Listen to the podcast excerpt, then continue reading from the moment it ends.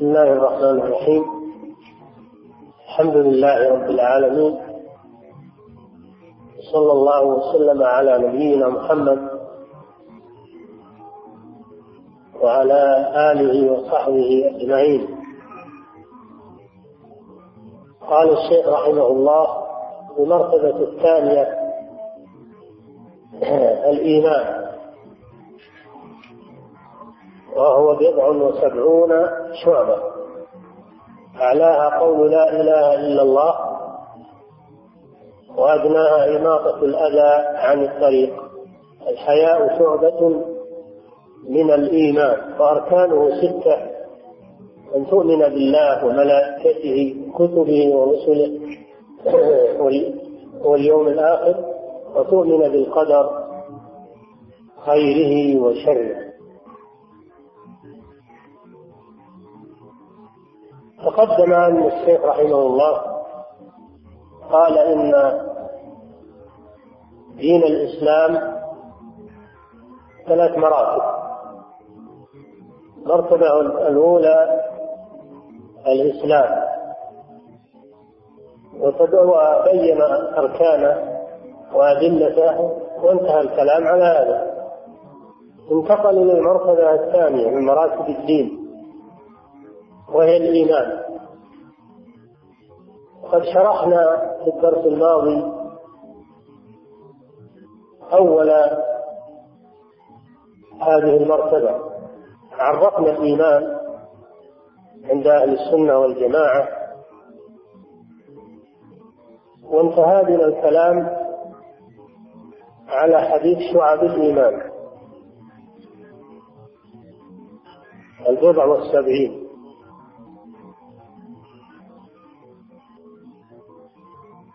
والآن نواصل الكلام على بقية هذا الموضوع.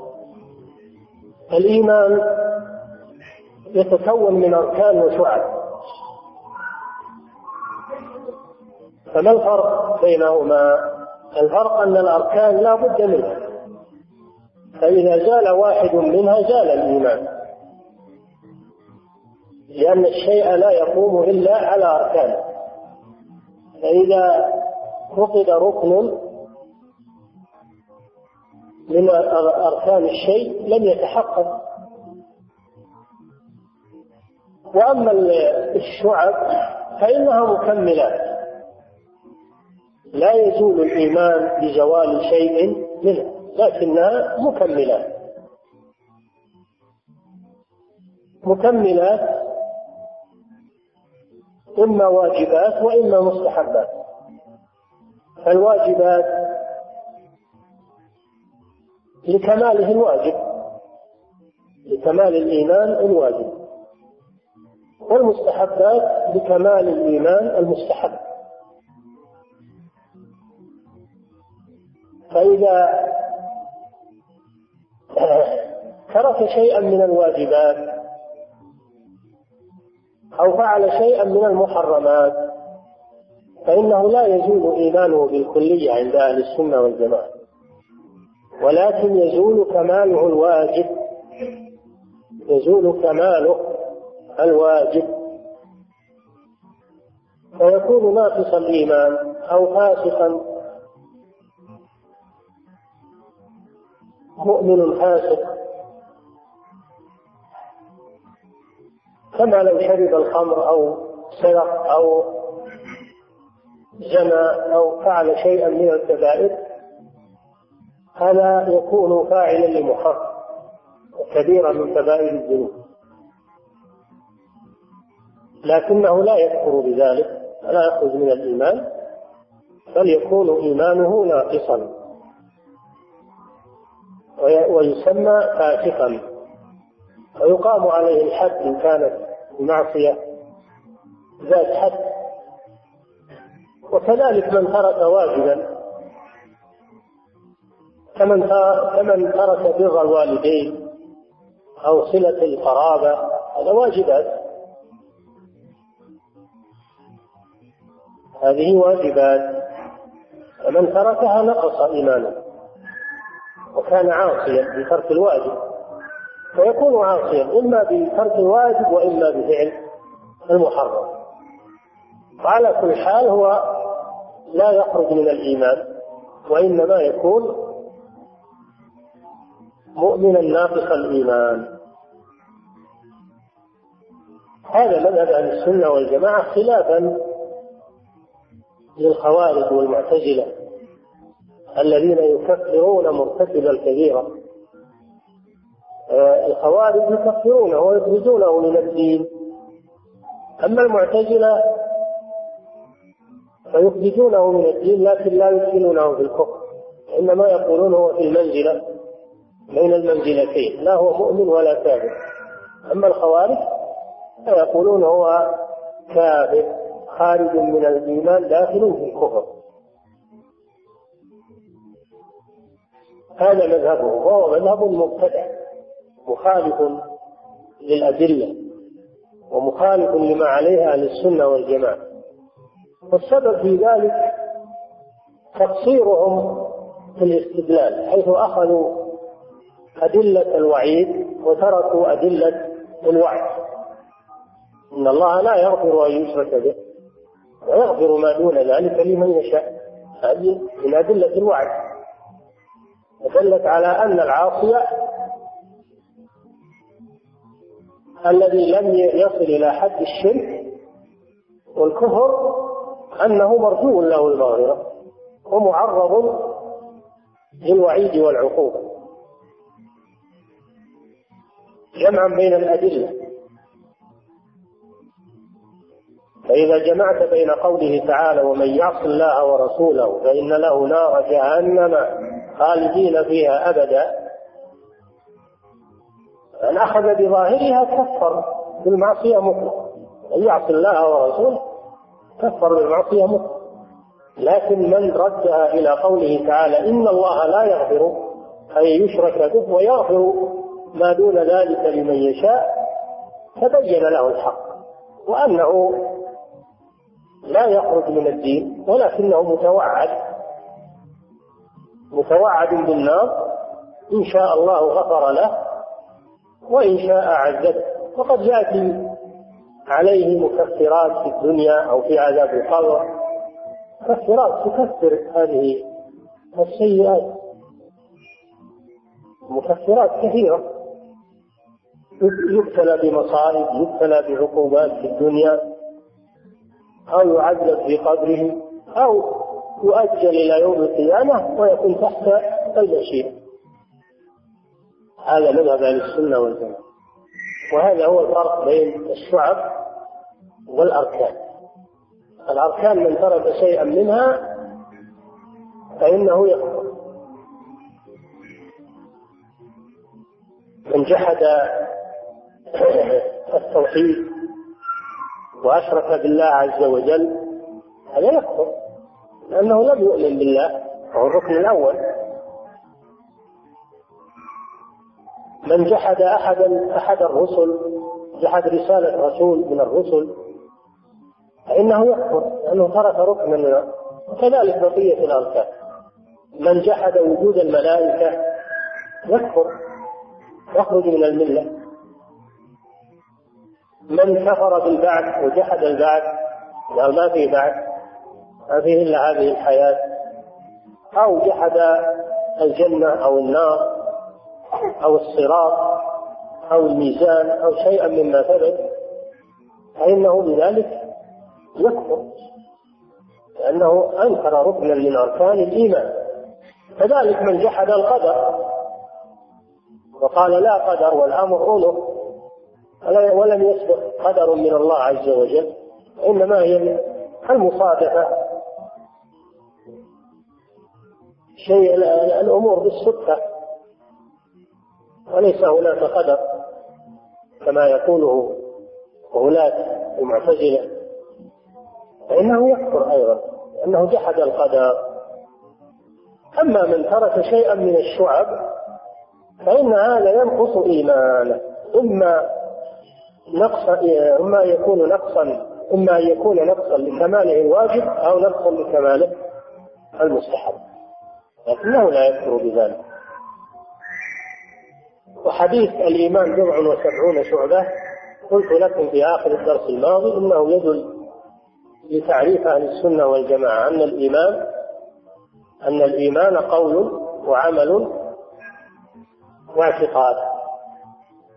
قول وعمل واعتقاد. فقوله صلى الله عليه وسلم أعلاها قول لا إله إلا الله هذا دليل القول أن القول من الإيمان. وقوله أدناها إماطة الأذى عن الطريق هذا دليل العمل. لأن إماطة الأذى عن الطريق عمل فدل على أن العمل من الإيمان. وقوله والحياء شعبة من الإيمان هذا دليل على أن عمل القلب من الإيمان. لأن الحياء من أعمال القلوب. فإذا يستدل بهذا الحديث لتعريف أهل السنة والجماعة أن الإيمان قول باللسان واعتقاد بالقلب وعمل بالجوارح. يزيد بالطاعة وينقص بالمعصية. ما دليل الزيادة والنقصان؟ دليل كثير من القرآن. قوله تعالى إنما المؤمنون الذين إذا ذكر الله وجلت قلوبهم وإذا تليت عليهم آياته زادتهم إيمانا.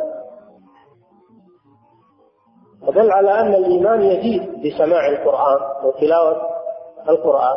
قوله تعالى وإذا ما أنزلت سورة فمنهم من يقول أيكم زادته هذه إيمانا؟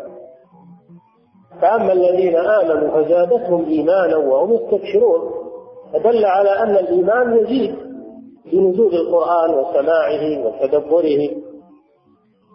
كما في قوله تعالى وما جعلنا أصحاب النار إلا ملائكة وما جعلنا عدتهم إلا فتنة للذين كفروا. ليستيقن الذين أوتوا الكتاب ويزداد الذين آمنوا إيمانا. يزداد الذين آمنوا إيمانا. دل على أن الإيمان يزيد بالطاعات والتصديق. وأما النقصان فإن كل شيء يزيد فإنه ينقص. كل شيء قابل للزيادة فإنه قابل للنقص ودليله أيضا قوله صلى الله عليه وسلم في الحديث الصحيح أن الله سبحانه وتعالى يوم القيامة يقول أخرجوا من النار من في قلبه أدنى أدنى مثقال حبة من خردل من إيمان. فدل على أن الإيمان ينقص حتى يكون على وزن حبة خردل في القلب.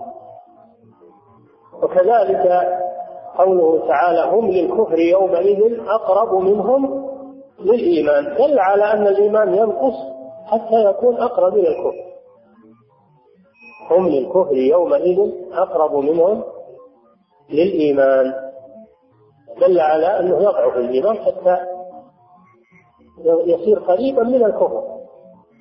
وفي قوله صلى الله عليه وسلم من رأى منكم منكرا فليغيره بيده فإن لم يستطع فبلسانه فإن لم يستطع فبقلبه وذلك أضعف الإيمان.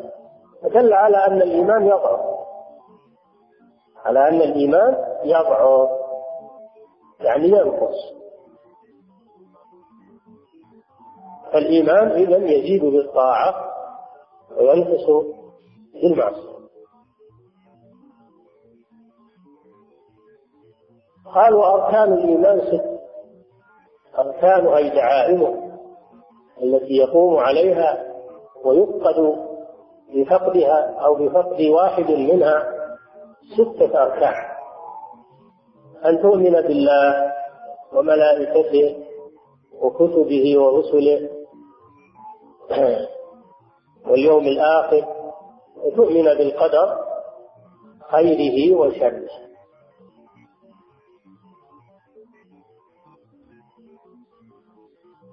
تؤمن بالقدر خيره وشره.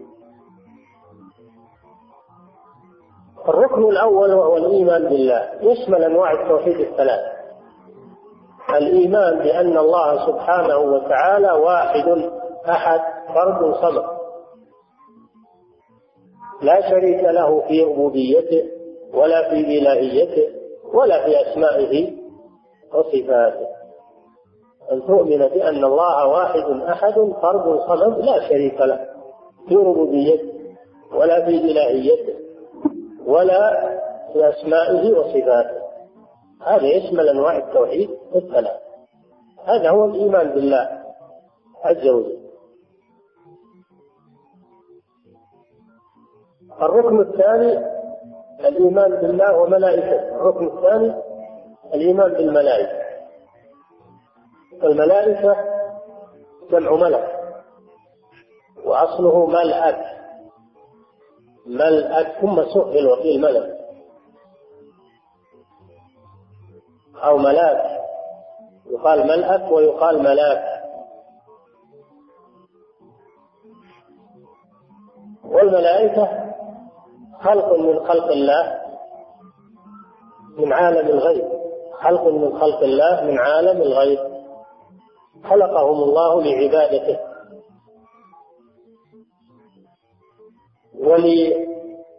ولتنفيذ أوامره سبحانه وتعالى في ملكه. فهم أصناف كل صنف له عمل. موكل به. يقوم به. لا يعصون الله ما أمرهم ويفعلون ما يؤمرون. فمنهم من هو موكل بالوحي وهو جبريل عليه الصلاة والسلام وهو أشرف الملائكة وهو الروح الأمين شديد القوى. ومنهم من هو موكل بحمل العرش الذين يحملون العرش من حوله حملة العرش أربعة. وفي يوم القيامة يزاد في عددهم ويكونون ثمانية. ويحمل عرش ربك فوقهم يومئذ ثمانية. لاحظوا عظمة الملائكة. العرش هو أعظم المخلوقات ولا يعلم عظمه إلا الله عز وجل. يحمله أربعة من الملائكة. هذا دليل على عظم الملائكة وعظم قواهم وخلقتهم. جاعل الملائكة رسلا ولي أجنحة مثنى وثلاثة ورباع يزيد في الخلق ما يشاء منهم من له ستمائة سنة. وجبريل عليه الصلاة والسلام. فلا يعلم عظم خلقتهم إلا الله سبحانه وتعالى. وهم عباد مكرمون. لا يسبقونه بالقول وهم بأمره يعملون. يسبحون الليل والنهار لا يفترون. ومنهم الموكل بالقدر والنبات وهو ميكائيل. ومنهم من هو موكل بالنفخ في الصور وهو إسرافيل. ينفخ في الصور فيهلك كل شيء. ونفخ في الصور فصعق من في السماوات والأرض إلا من شاء الله. ثم ينفخ فيه مرة ثانية وتطير الأرواح إلى أجسادها ثم نفخ فيه أخرى فإذا هم قيام ينظرون. تطير الأرواح من القرن وهو الصور إلى أجسادها تدخل فيها فيحيون بإذن الله ثم يسيرون إلى المحشر. هذا إسرافيل عليه الصلاة والسلام. موكل بالنفخ في الصور نفخة نفخة الصعقة ونفخة البعث ونفخة ثالثة مختلف فيها وهي نفخة الهجع ويوم ينفخ بالصور ففزع من في السماوات ومن في الأرض. إلا من شاء الله. وبعض العلماء يقول هي نفخة الصعق نفخة الفزع هي نفخة الصعق فتكون نفخة وبعضهم يقول لا ثلاث نفخة الفزع ثم نفخة الصعق ثم نفخة البعث. وهذا هو ظاهر القرآن واختاره شيخ الإسلام ابن تيمية رحمه الله. فهذا إسرافيل موكل بالنفخ في الصور. ومنهم من هو موكل بقبض الأرواح. عند نهاية آجاله. وهو ملك الموت. وليتوفاكم ملك الموت الذي وكل بكم ومعه أعوان من الملائكة. مع مع ملك الموت أعوان من الملائكة. توفته رسلنا وهم لا يفرطون. يعني هؤلاء أعوان ملك الموت. ومنهم من هو موكل بالأجنة. في الأرحام. إن أحدكم يجمع خلقه في بطن أمه أربعين يوما نطفة ثم يكون علقة مثل ذلك ثم يكون مضغة مثل ذلك ثم يرسل إليه الملك الملك الذي ينفخ فيه الروح في بطن أمه. ومنهم الموكلون بحفظ أعمال بني آدم. حفظة الحفظة الكرام الحفظة وإن عليكم لحافظين كراما كاتبين يعلمون ما تفعلون يلازمونكم بالليل والنهار. يتعاقبون فيكم ملائكة لليل وملائكة النهار ويجتمعون في صلاة الفجر وفي صلاة العصر. يحضرون يحضرون صلاة الفجر ويحضرون صلاة العصر. ويشهدون للمصلين عند الله سبحانه وتعالى. لهذا قال تعالى وقرآن الفجر إن قرآن الفجر كان مشهودا يعني تحضره الملائكة. ملائكة الليل وملائكة النهار. ومنهم من هو موكل بحفظ بني آدم من من المكاره يحفظون من الآفات من الأعداء من من الهوام من السباع من من الأفاعي والحيات. ما دام له بقية حياة فإن معه ملائكة يحفظونه من الأخطار ولذلك ينام الإنسان بين الأخطار ويحميه الله. من الذي يحفظه من هذه الأخطار يمكن ينام بين السباع في بر من الذي يدافع عنه؟ الحيات والسباع والهوام معه ملائكة؟ سخرهم الله سبحانه وتعالى. كما قال تعالى له معقبات من بين يديه ومن خلفه يحفظونه من أمر الله. هؤلاء يحفظون بني آدم من المكاره والأخطاء. إلى أن يحين الأجل. إذا حان الأجل تخلوا عنه.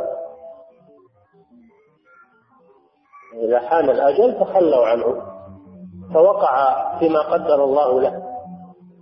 من الموت أو الإصابة التي تفضي إلى الموت.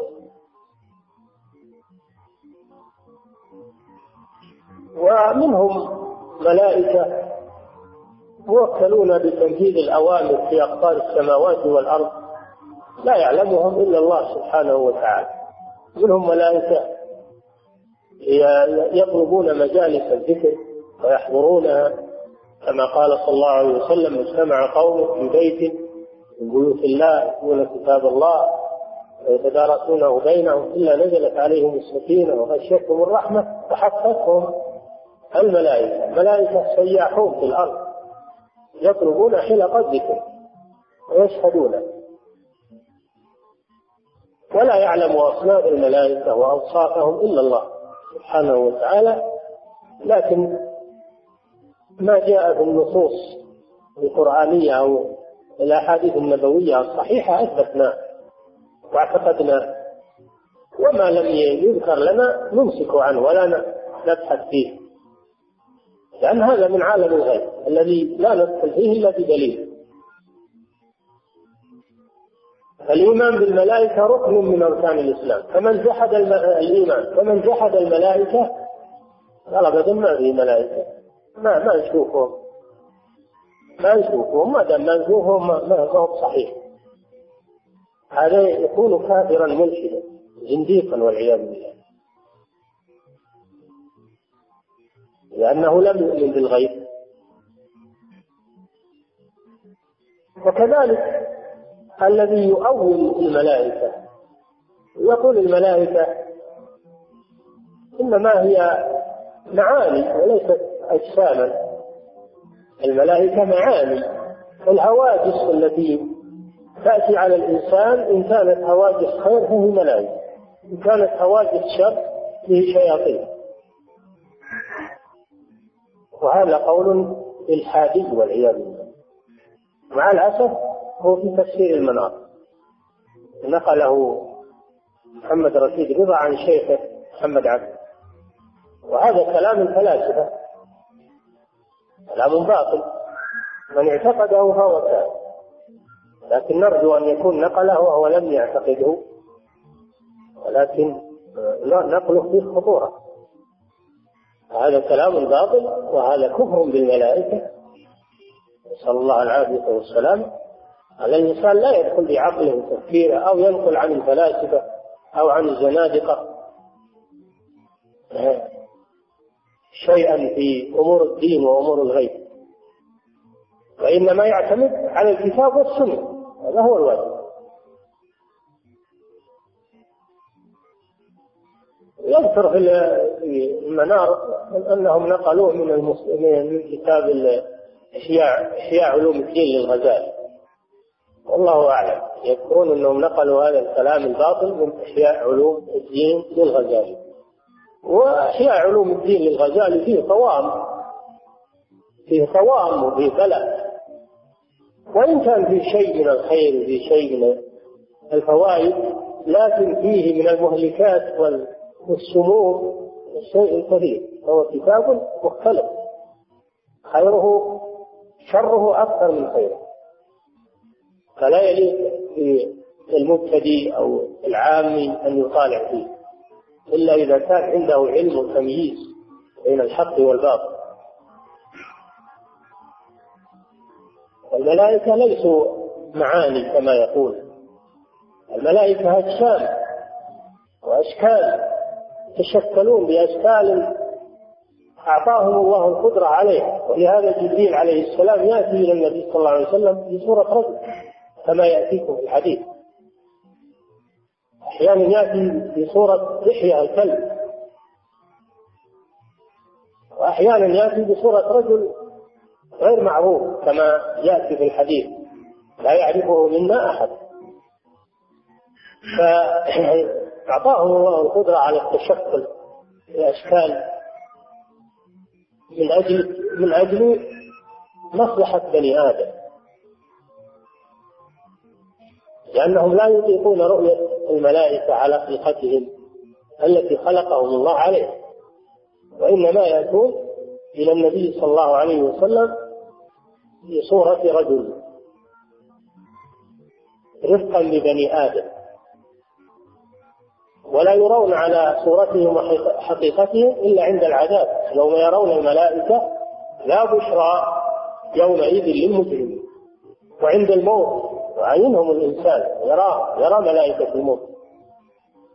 لكن في الدنيا وعلى قيد الحياة ما يراهم فلا يطيق رؤيتهم.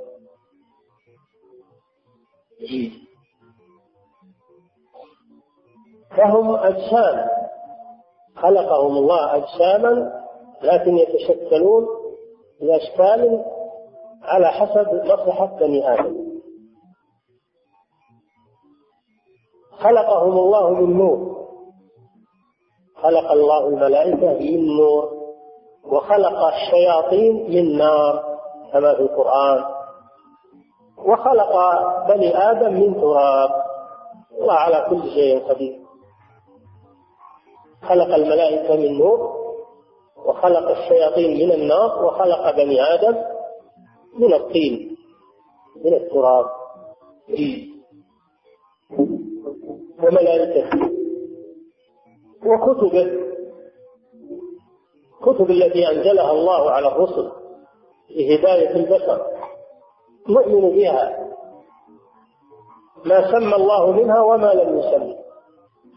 سمى الله لنا منها التوراة والإنجيل والزبور والقرآن العظيم وصحف إبراهيم. فنؤمن بها. ونؤمن بما لم يسمه الله منها فالإيمان بالكتب السابقة إيمانا مجملا والإيمان بالقرآن إيمان مفصل بكل ما فيه لأنه كتابنا وأنزل على نبينا محمد صلى الله عليه وسلم فمن جحد آية منه أو حرفا من جحد حرفا من حروفه فهو كافر مرتد عن الإسلام. وكذلك من آمن ببعض القرآن كفر ببعض فهو كافر. وكذلك من آمن ببعض الكتب وكفر ببعض فهو كافر. من قال أنا أؤمن بالقرآن ولا أؤمن بالتوراة والإنجيل فهو كافر. أو قال أؤمن بالتوراة والإنجيل ولا أؤمن بالزبور الذي أنزل على داود عليه السلام هو كافر. فأتينا داود زبورا أو أنكر صحف إبراهيم. هو كافر لأنه مكذب لله عز وجل ومكذب لرسله. فهو كافر لأنه فقد ركنا من أركان الإيمان وكتبه ورسله. الإيمان بالرسل جميعهم من أولهم إلى آخرهم. من سمى الله منهم ومن لم يسمي نؤمن بهم جميعا وأنهم رسل الله حقا. جاءوا بالرسالة وبلغوها لأممهم. فمن كفر بنبي واحد فهو كافر بالجميع. إن الذين يكفرون بالله ورسله ويفرقون بين الله ورسله. ويقولون نؤمن ببعض ونكفر ببعض ويريدون أن يتخذوا بين ذلك سبيلا فأولئك هم الكافرون حقا.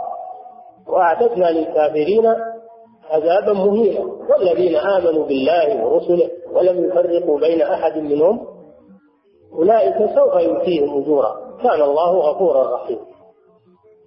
فالكفر برسول واحد بنبي واحد أو برسول كفر بالجميع. لهذا قال كذبت قوم نوح المرسلين مع أنهم كذبوا نوحا فتكذيبهم لنوح تكذيب لبقية المرسلين. وكذلك من كفر بعيسى كاليهود أو كفر بعيسى وبمحمد كاليهود أو كفر بمحمد فإنه كافر بالجميع. اليهود والنصارى آمنوا بالرسل إلا محمد صلى الله عليه وسلم. واليهود جحدوا أيضا نبوة عيسى. فمن كفر بواحد فهو كافر بالجميع. لابد من الإيمان بجميع الرسل عليهم الصلاة والسلام.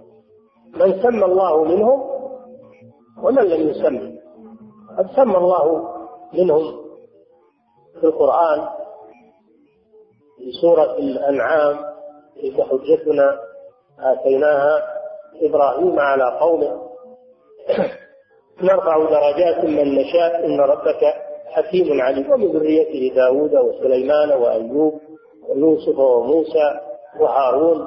وكذلك نجي المحسنين وزكريا ويحيى وعيسى وإلياس كل من الصالحين وإسماعيل واليسع ويونس ولوطا وكلا فضلنا على العالمين. ذكر جملة منهم في هذه الآيات. وفي آه، آيات أخرى. فنؤمن بمن سمى الله منهم ونؤمن أيضا بمن لم يسم الله منهم. فمن كفر بنبي واحد فهو كافر بالجميع ورسل اليوم الآخر الإيمان باليوم الآخر وهو الركن الخامس. اليوم الآخر المراد به يوم القيامة. سمي باليوم الآخر لأنه بعد اليوم الأول وهو الدنيا. الدنيا هي اليوم الأول. والقيامة هي اليوم الآخر. والإيمان باليوم الآخر يعني الإيمان بما بعد الموت. ليس الإيمان بما بعد البعث لا الإيمان بما بعد الموت. يبدأ مما بعد الموت من عذاب القبر ونعيمه. وسؤال الملكين في القبر وهذا من الإيمان باليوم الآخر؟ ثم الإيمان بالبعث النشور والقيام في المحشر والحساب ووزن الأعمال والصحف صحف الأعمال والصراط والميزان الذي توزن به الحسنات السيئات. والجنة والنار تفاصيل تفاصيل ما يحصل في اليوم الآخر نؤمن به.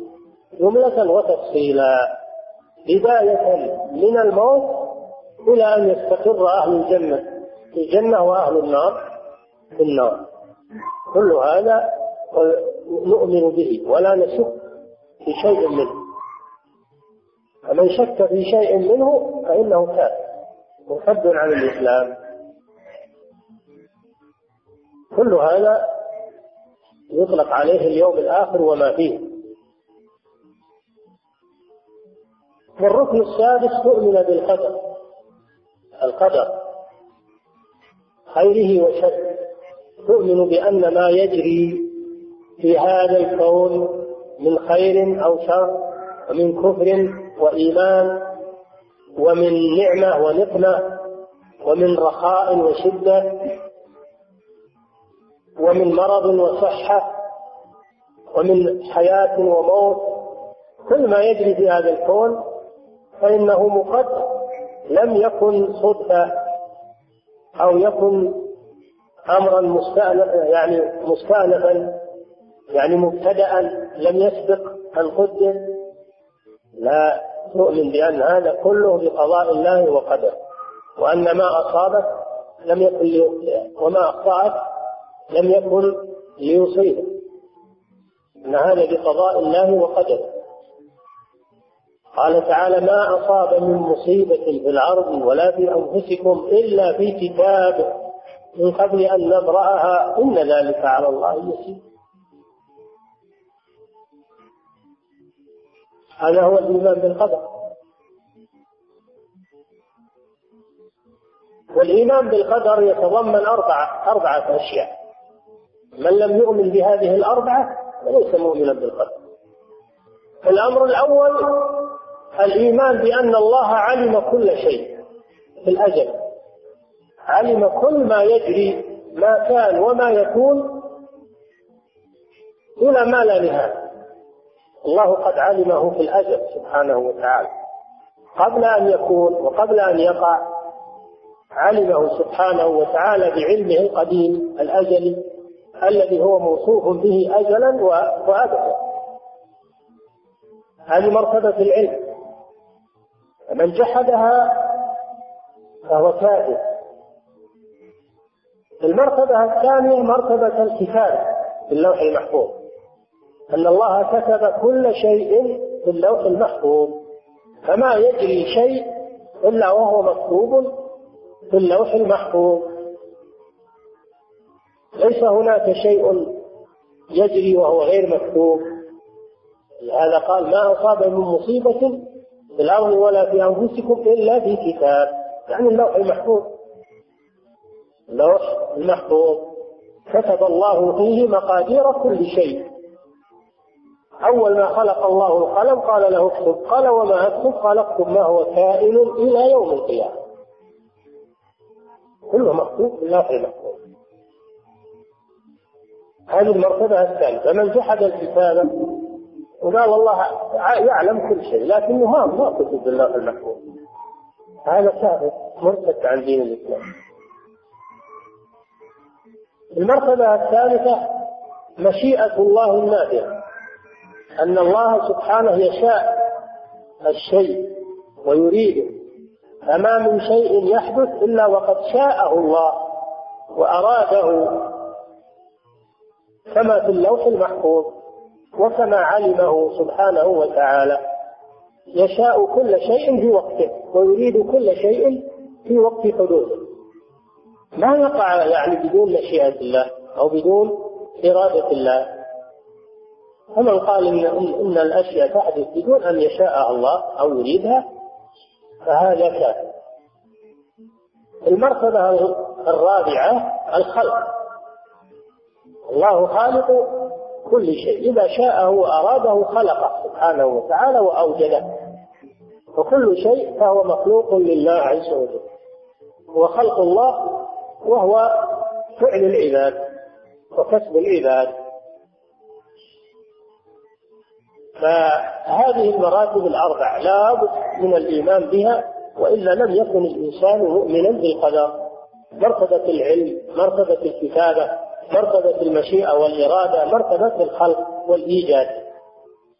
كل هذه لا بد من الإيمان بها. من جحد شيئا منها فإنه كافر مرتد عن دين الإسلام لأنه جحد ركنا من أركان الإيمان. وكما عرفتم في سابق الكلام أن الإيمان يزول بزوال ركن من هذه الأركان. وعلى هذه الأركان قوله تعالى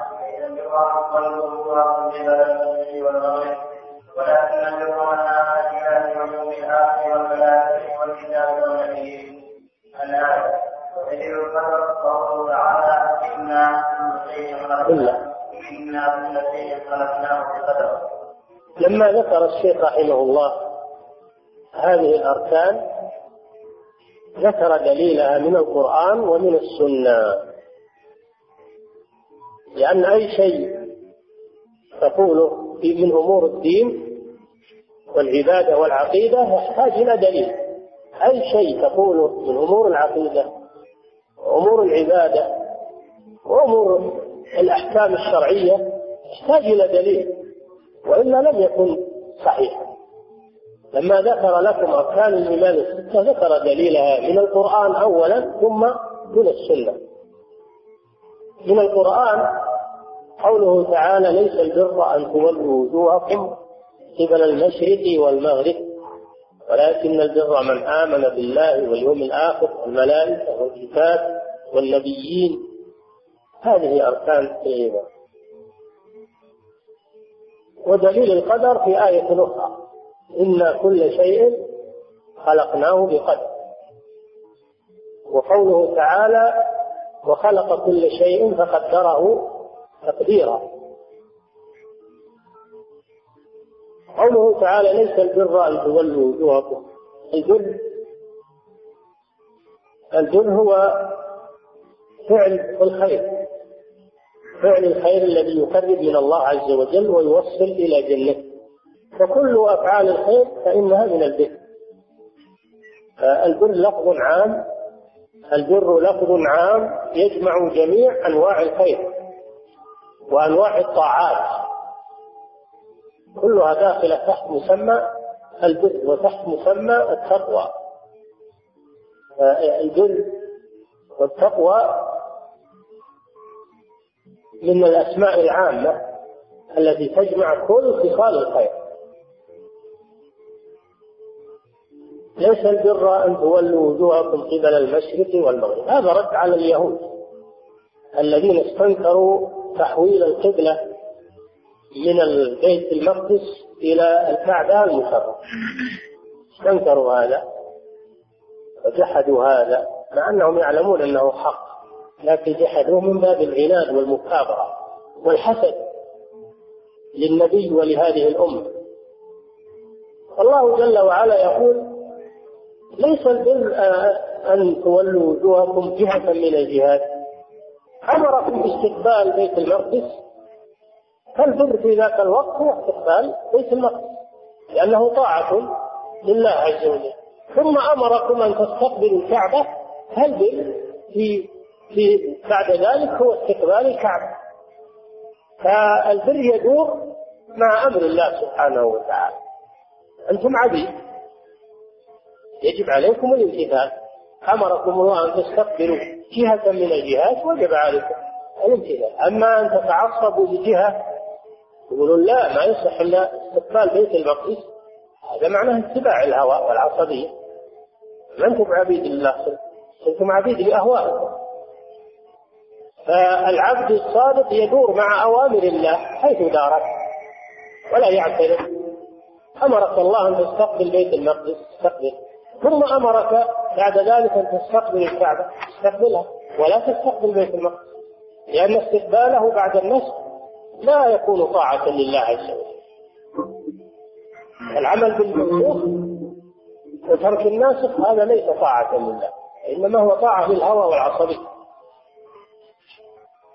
البر متعلق بطاعة الله حيث وجهك تتوجه إن كنت محقا في عبوديتك لله عز وجل. أن تولوا وجوهكم قبل المشرق والمغرب. ولكن البر من آمن بالله. ولكن البر من آمن بالله. بعض العلماء يقول فيه تقدير ولكن البر بر من آمن بالله. وبعضهم يقول من آمن بالله ولكن البر بر من آمن بالله. أو البار أو البار من آمن بالله. تقدير الكلام ولكن البار من آمن بالله عز وجل. أو البر اللي هو المصدر بر من آمن بالله. فلا بد في الكلام من تقدير. من آمن بالله هذا الركن الأول. سبق لكم كرم. آمن بالله. واليوم الآخر هذا الركن الثالث. والملائكة هذا الركن الثالث. والنبيين من آمن بالله واليوم الآخر والملائكة والكتاب. والكتاب هذا الركن الرابع. يعني الكتب الكتاب المراد به الكتب جنس الكتب. والملائكة والكتاب والنبيين هذا الركن الخامس. النبيين يعني جميع النبيين من أولهم إلى آخرهم. هذه خمسة أركان أخذناها من هذه الآية الكريمة. والركن السادس قوله تعالى إنا كل شيء خلقناه بقدر أي مقدرا. كل شيء خلقه الله فإنه مقدر بعلمه وكتابته ومشيئته وإرادته سبحانه وتعالى. وليس هو عفويا ليس هو عفويا أو سبحيا وإنما هو سابق في علم الله ومكتوب في اللوح المحفوظ وسابق بمشيئة الله وإرادته سبحانه وتعالى. إن كل شيء كل شيء لا استثنى شيء.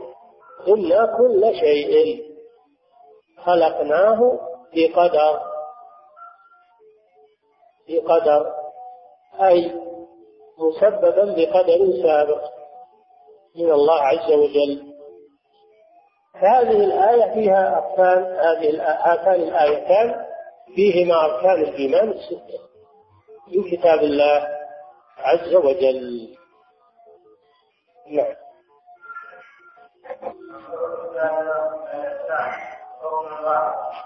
وهو أن تعبد الله كأنك تراه تكن تراه فإنه يراك والدليل قوله تعالى إن الله مع الذين اتقوا والذين هم يحسنون وقوله تعالى وتوكل على العزيز الرحيم الذي يراك حين تقوم وتقلبك في الساجدين إنه هو السميع العليم وقوله تعالى وما تكون في شأن وما يذكر من القرآن ولا تعملون من عمل إلا كنا عليكم شهودا إلا كنا عليكم شهودا به الآية المرتبة الثالثة من مراتب الدين مرتبة الإحسان وهي أعلاها أعلى مراتب الدين الإحسان. والإحسان ليس له أركان الإحسان ليس له أركان وإنما هو شيء واحد شيء واحد. قول الشيخ رحمه الله ركن واحد يعني شيء واحد. والإحسان في اللغة الإتقان إتقان الشيء. إتقان الشيء وإتمامه يسمى إحسانا. مأخوذ من الحسن وهو وهو الجمال. ضد القبح. فالإحسان معناه إتقان الشيء وإتمامه هذا هو الإحسان وهو ينقسم إلى أقسام. إحسان بين العبد وبين ربه. وهذا هو المقصود الآن. إحسان بين العبد وبين ربه في عبادته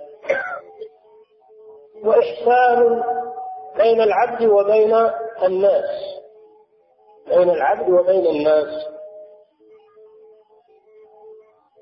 والثالث إحسان الصنعة وإتقانها. إذا صنع الإنسان شيئا أو عمل عملا فإنه يتقنه ويتمه. فالنوع الأول الإحسان بين العبد وبين ربه بينه الرسول صلى الله عليه وسلم. بينه جبريل. بينه جبريل. بينه الرسول صلى الله عليه وسلم لما سأله جبريل في حضرة الصحابة كما يأتي. فقال الإحسان أن تعبد الله كأنك تراه. فإن لم تكن تراه فإنه يراك.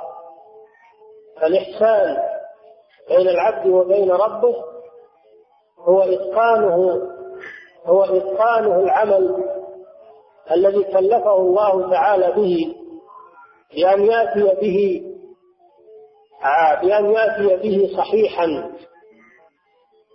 خالصا لوجه الله عز وجل. العمل عمل الإحسان بين العبد وبين ربه ما توفر فيه الإخلاص لله عز وجل والمتابعة للرسول صلى الله عليه وسلم. فلا يكون العمل حسنا وإحسانا إلا إذا كان خالصا لله عز وجل وصوابا على سنة رسول الله صلى الله عليه وسلم. وأيضا بين النبي صلى الله عليه وسلم أن الإحسان على مرتبة على مرتبتين. واحدة أعلى من الأخرى. الأولى أن تعبد الله كأنك تراه. أن تعبد الله كأنك تراه. يبلغ بك اليقين والإيمان بالله كأنك تشاهد الله عيانا ما عندك أي تردد أو أي شك. بل كأن الله أمامك سبحانه وتعالى تراه عيانا فمن بلغ هذه المرتبة فهذا غاية الإحسان. تعبد الله كأنك ترى من من كمال اليقين وكمال الإخلاص. كأنك ترى الله عيانا والله جل وعلا لا يرى في الدنيا ولهذا قال كأنك ترى كأنك. لأن الله لا يرى في الدنيا وإنما يرى في الآخرة. ولذلك يجازي أهل الإحسان بالآخرة بأن يروه سبحانه وتعالى. لما عبدوه كأنهم يرونه في الدنيا جازاهم الله أن أفسح لهم المجال ليروه سبحانه وتعالى في دار النعيم.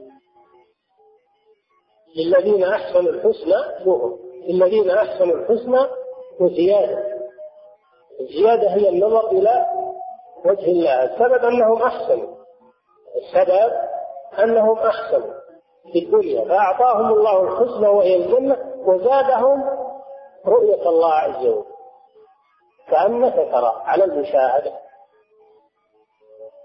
والمحبة. على المشاهدة والمحبة. والشوق إلى لقائه سبحانه وتعالى. وتلذذ بطاعته. وتطمئن إلى طاعته سبحانه وتعالى.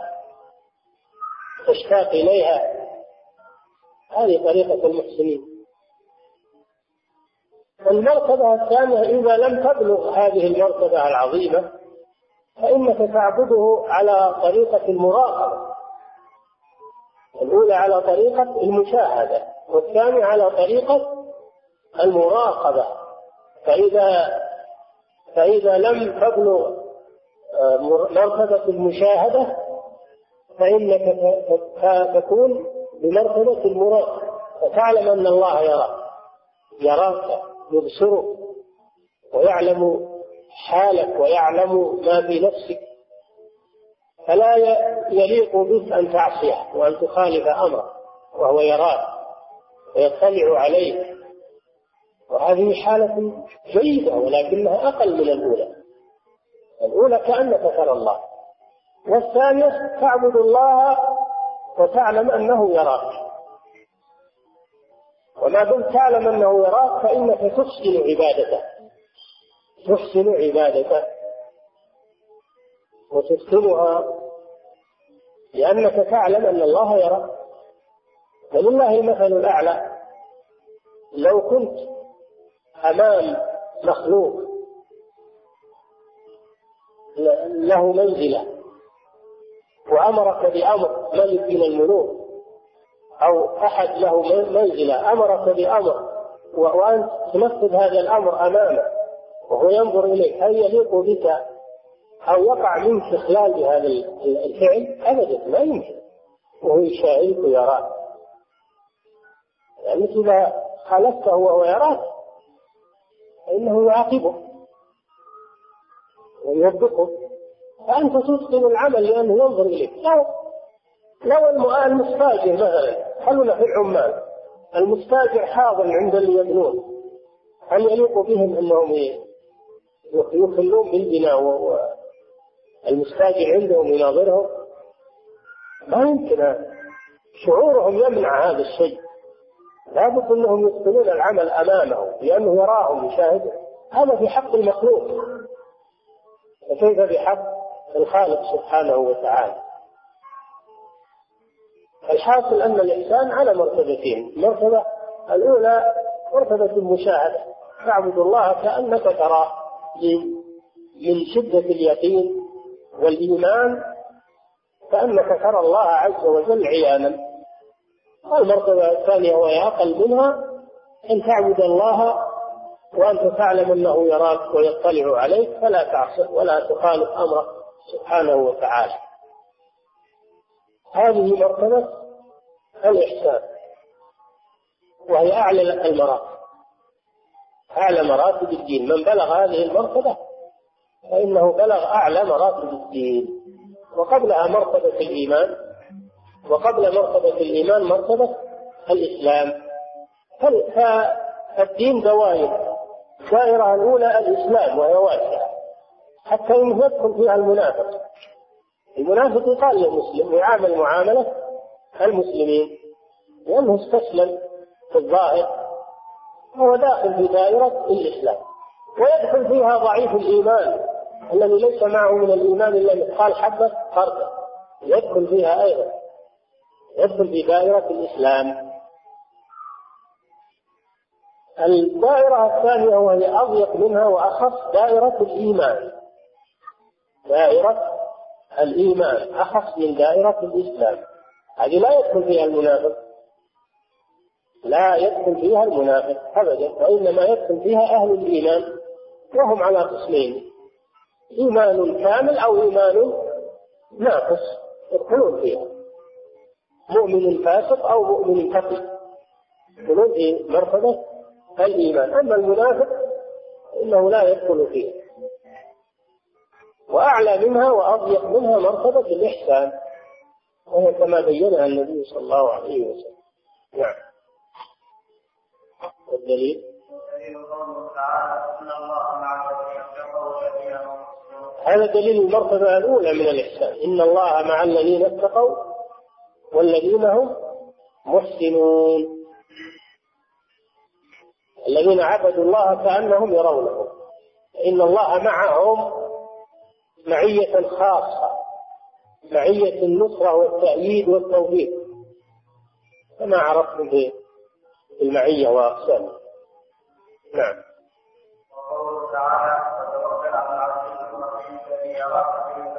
هذا دليل المرتبة الثانية. وتوكل على العزيز الرحيم الذي يراك. هذا دليل لقوله أن تعبد الله كأن كأنك تراه فإن لم تكن تراه فإنه يراك. الذي يراك حين تقوم يقول الله لنبيه وتوكل أي فوض أمورك على العزيز الرحيم وهو الله سبحانه وتعالى.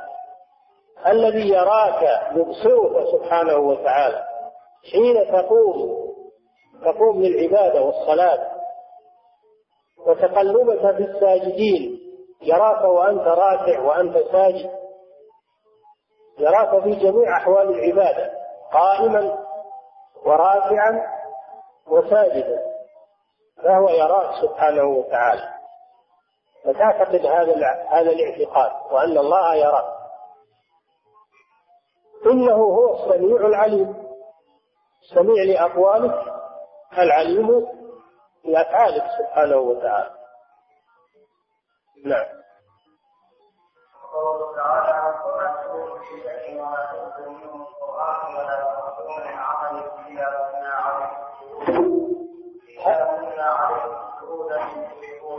نعم هذا دليل المرتبة الثانية أيضا. وما تكون في شأنه. هذا خطاب للرسول صلى الله عليه وسلم. في شأن من أموره أي أي شيء.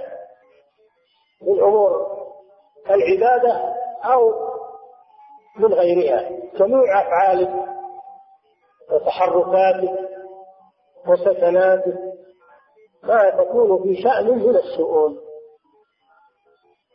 وما تتلو منه من قرآن. منه أي من الله. لأن القرآن من عند الله عز وجل. أو منه الضمير راجع إلى شأن إلى الشأن. يعني هو من الشأن الذي تكون فيه تلاوة القرآن. أو تتلو منه يعني من هذا الشأن. أو منه من الله سبحانه وتعالى لأن القرآن من عند الله عز وجل. وما تعملون لجميع الأمة للرسول صلى الله عليه وسلم وجميع الأمة. وما تعملون من عمل أي عمل من الأعمال خير أو شر.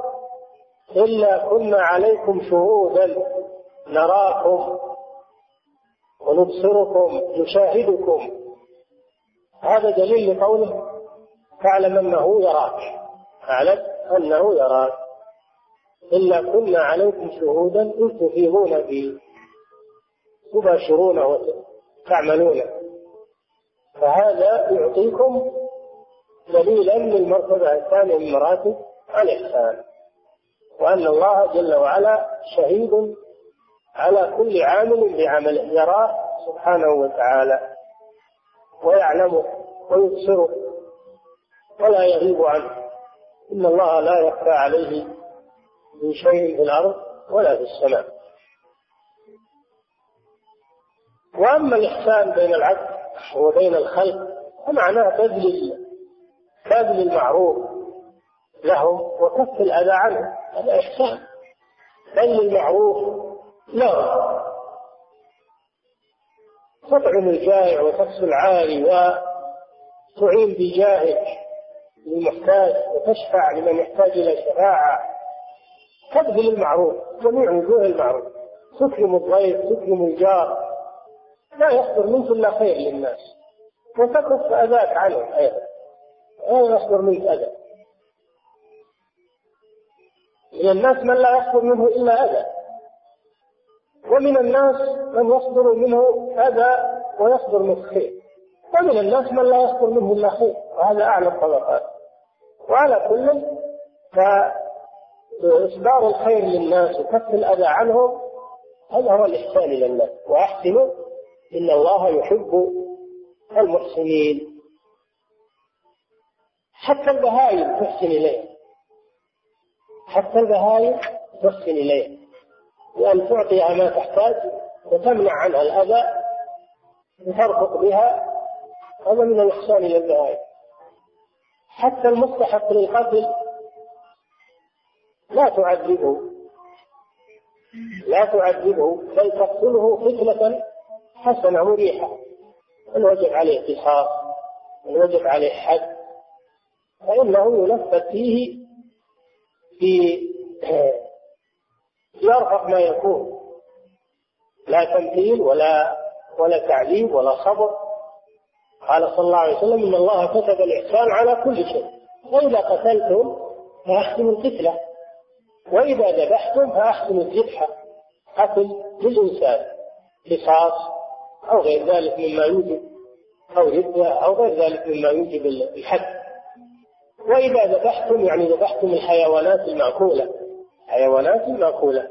فأحسنوا الذبح وليحد أحدكم شفرته وليرح ذبيحة. وتحسن حتى إلى البهائم. وقد غفر الله لبغي من بني إسرائيل بسبب أنها سقط كلمة رأته يلهث من العطش فسقته. فشكر الله لها فغفر لها ذنبها وهو ذنب عظيم وهو البغي. بغي زنا غفر الله لها. بسبب ذلك لأنها أحسنت إلى هذا البهيم العطشان. فكيف بغير الكلب؟ إذا أحسنت إلى جائع من المسلمين أو حتى من بني آدم ولو كان كافرا. إذا أحسنت إليه فإن الله جل وعلا يشكر لك هذا الإحسان. وأحسنوا إن الله يحب المحسنين. وكذلك النوع الثالث وهو إتقان العمل. أي عمل تعمله. فإنك تتقنه يقال فلان يحسن كذا ويحسن. يعني يتقن. يعرف هذا الشيء. يعرف هذه الصنعة. ويتقنها إذا صنعها. فإذا بنيت جدارا لأحد أو عملت له خذت له ثوبا أو أي عمل تعمله إن الله جل وعلا يحب منك أن تتقن عملا لا تغش ولا تغدر ولا تكون بل تتقن العمل. هذا من من إحسان الأشياء وإتقانها والله يحب الإحسان. كتب الإحسان على كل شيء. نعم.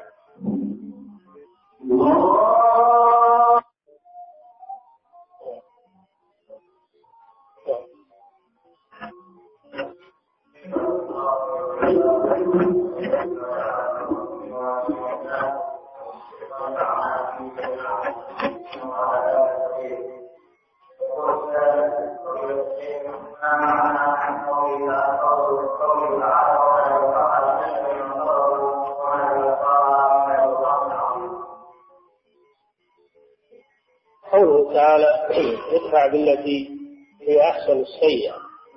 فإذا الذي بينك وبينه عداوة انه ولي حميد لا يلقى هذه الخصلة وهي دفع السيئة بالحسنة إلا الذين صبروا. اللي ما عنده صبر يبادر بالانتقام.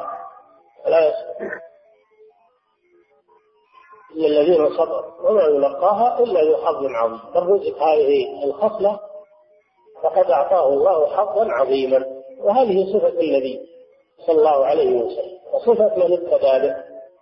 دفع السيئة بالحسنة ومقابلة الإساءة بالإحسان. القصاص جائز.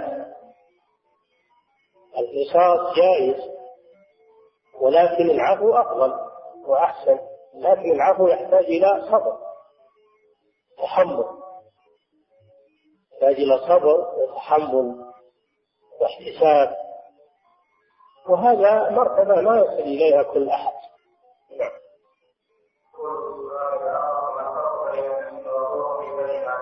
لا فرق. لا فرق بين النفس والروح هي شيء واحد. مطلق النفس عند الفقهاء يريدون به الدم. يريدون به الدم. ولهذا يقولون إذا مات في الماء شيء لا نفس له سائلة. يعني ليس له دم. فإن الماء لا يتنجس إذا ماتت الحشرات في الماء الجعلان أو الخنافس أو الصراصير غير الصراصير النجسة. إذا ماتت في الماء لا تنجس. بينما إذا مات في الماء شيء له دم مثل الفأرة مثل القط. الأشياء التي فيها دم إذا ماتت في الماء تنجس. نعم. فلا فرق بين الروح والنفس. لا فرق بين الروح والنفس في القرآن والسنة. لكن عند الفقهاء قد يطلقون النفس على الدم. ومنه النفاس للمرأة المخروج دم نعم.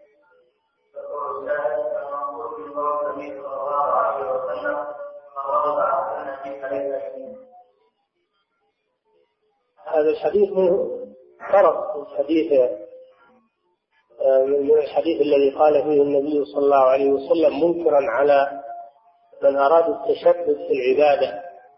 قال أحدهم أنا أصوم ولا أفطر. وقال الآخر أنا أصلي ولا أنام. قال الثالث أنا لا أتزوج النساء.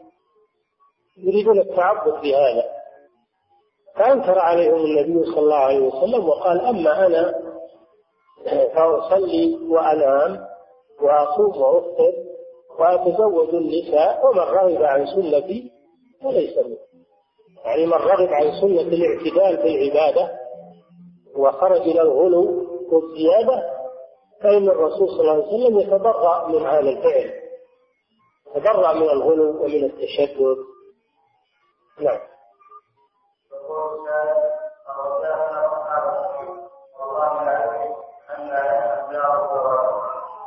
شرح واضح. ليس المراد نفي الإيمان المطلق. فلا يكون كافرا. وإنما المراد نفي مطلق الإيمان مطلق الإيمان. يعني لا يكون إيمانه كاملا.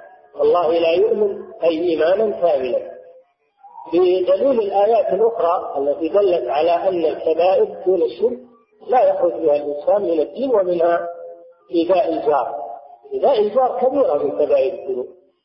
لكنه لا يخرج من الدين بل ينقص الإيمان فقط. ينقص الإيمان. نعم.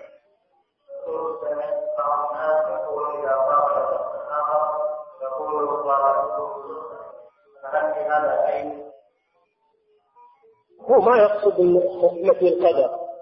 ما يقصد نفي القدر. لو قصد هذا يكون كافرا. لكنه يقصد بشبهه يعني ما من غير ميعاد. ما توقعت اني بلاقيه ولا وعدته شبهه يعني بالنسبة له هو. ما هو بالنسبة للقدر؟ لو أعتقد هذا يكون كافر نعم.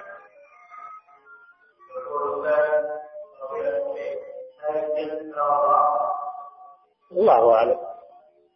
الله أعلم اختلف العلماء مؤمن الجن هل يدخلون الجنة أو لا يدخلون الجنة؟ على قولين.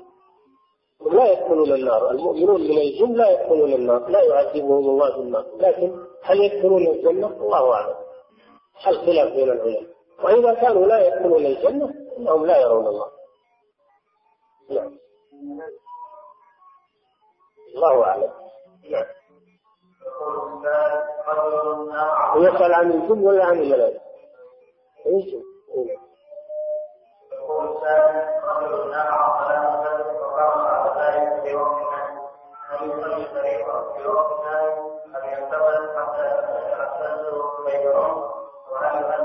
إيش؟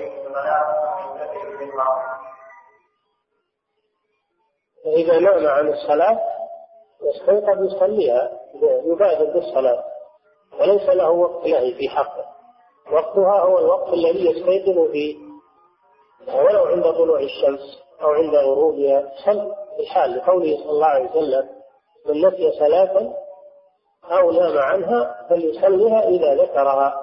لا كفارة لها إلا ذلك. أما الأذان إن كان في بلد يكفي أذان البلد. الحمد لله. أما إن كان في بر فإنه يؤذن. الأفضل أنه يؤذن ويقيم الصلاة. نعم.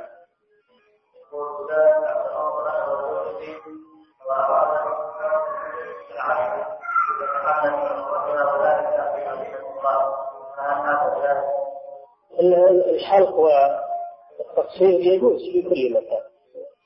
الحلق والتقصير للعمر للحج أو للعمرة يجوز في كل مكان. عملة ان يكون في الحرم يجوز أن يكون في الطائف أو خارج الطائف بما لا المهم أنه لا يتركه لأنه مسلم. نعم.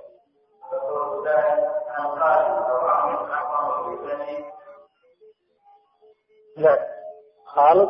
محرم لابنته لأنه خال خال أبيها خال لها. كذلك عمك عمك اخو أبيه يكون عما لابنته. نعم.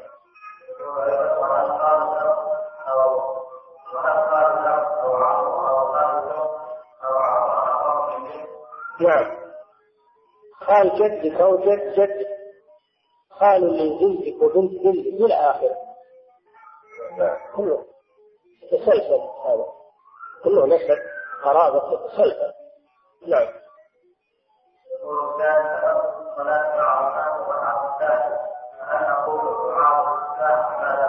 نعم. نقول دعاء الاستفتاح لأن هذا يعتبر أول صلاة. وتأتي بدعاء بعد تكبيرة الإحرام. نعم.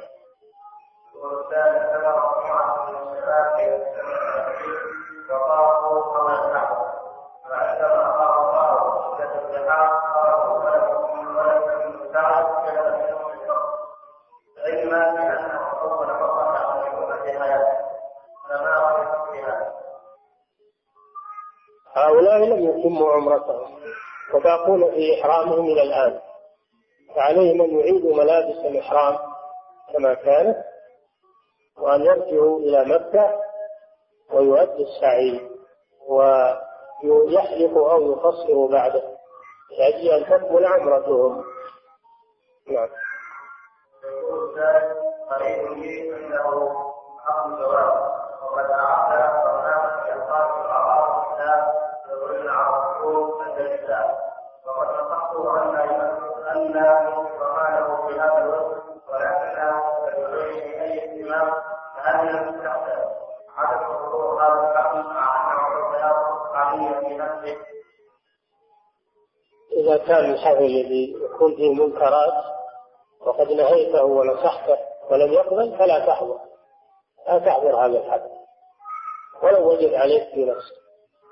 لأن هذا منكر وهو كافر وأبى أن يقبل النصيحة فهذا يجب عليك ترك الحضور إنكارا للمنكر. وهو المخطئ ما هو المحسن وهو مخطئ نعم. وهذه هذه المبالغات في الحفلات وإقامة العرضات والأغاني للرجال هذا كله من المنكرات لا يجوز. إنما السنة أن النساء يضربن فيما بينهن ولا بأس أن يغنين بالغناء المعتاد في أصواتهن فيما بينهن. هذا هو السنة. أما الرجال لا لا يشرع لهم. إلا الاجتماع وأكل الطعام والحمد لله. وشكر الله عز وجل. أما هذه الأعمال فيجب تركها. هذه المبالغات والمنكرات. يسهرون الليل قد ينامون عن صلاة الفجر يؤذون الجيران. كل هذه مخالفات. لا يجوز الاستمرار عليها. وإن كانت عادة البلد العادات إذا خالفت الشريعة يجب تركها. الابتعاد عنها لأننا والحمد لله مسلمون. يجب علينا أن نتبع ما يأمر به الشرع ونترك ما ينهى عنه الشرع. ولو خالف العادات عادات تعدل. كان فيها ميل تعدل.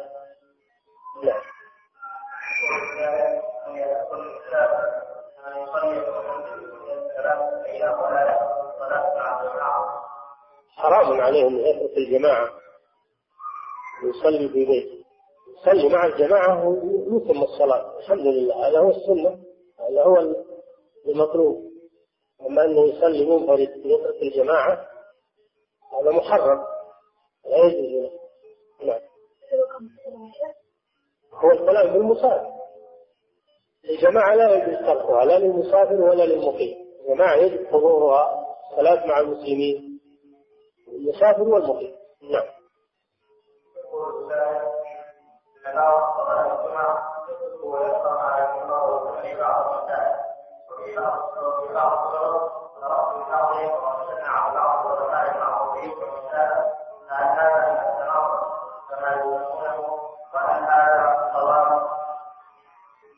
هذا هو المنكر.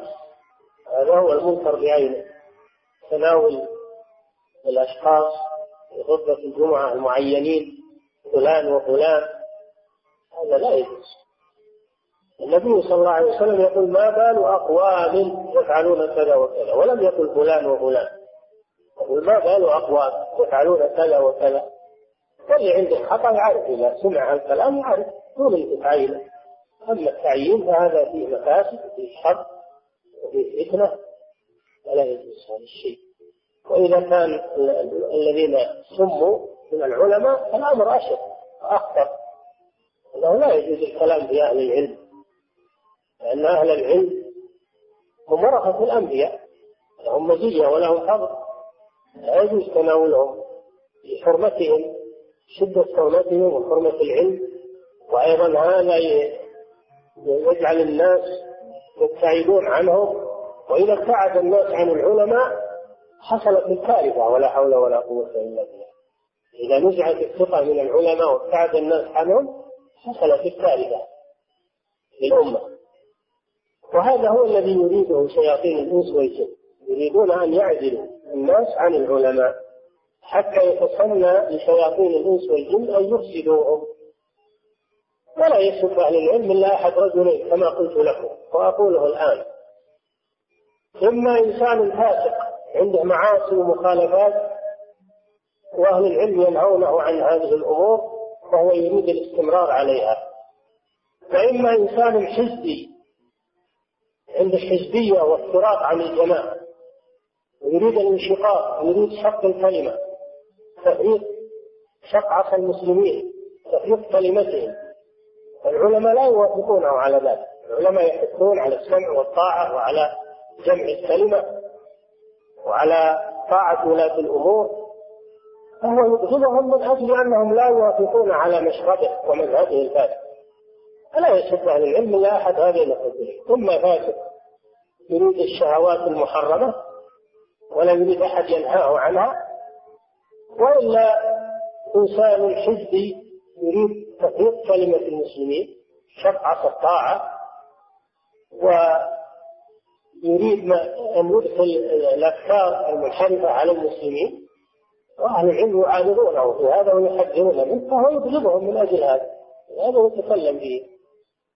نعم.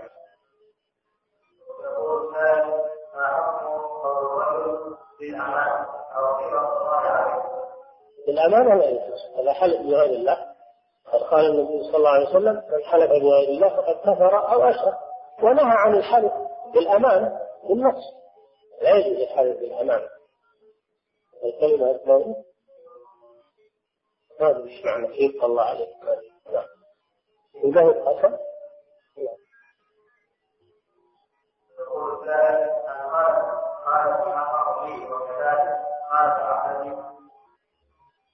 قالت محرم محرم له. لأن الخالة بمنزلة الأم. حرمت عليكم أمهاتكم وأخواتكم وعماتكم خالاتكم محرم عليكم وأنت محرم أنت محرم لا. خالق عمك خالق عمك ما يقال إلا كان خالق النبوة كان يخالق لأبيك فهو نعم أنت محرم له لأن خالق أبيك خالق لك كما سبق. الله تعالى أعلم.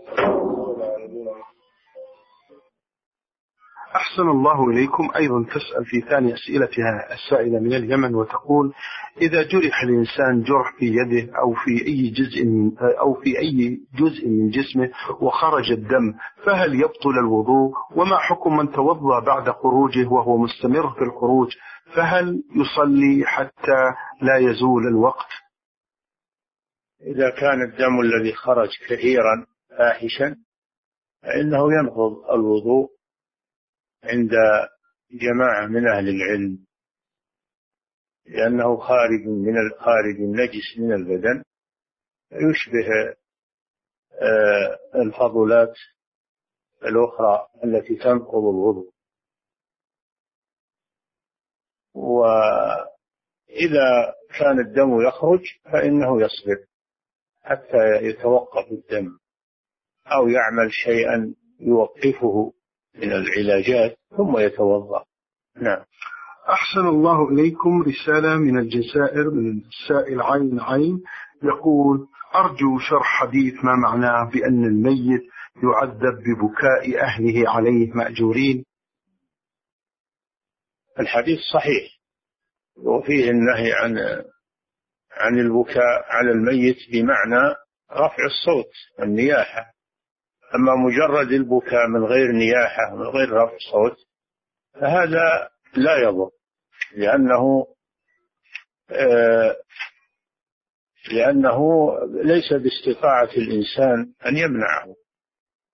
إنما المحرم هو رفع الصوت بالبكاء والنياحة وإظهار الجزع على الميت هذا هو الممنوع وهذا يعذب الميت بسببه.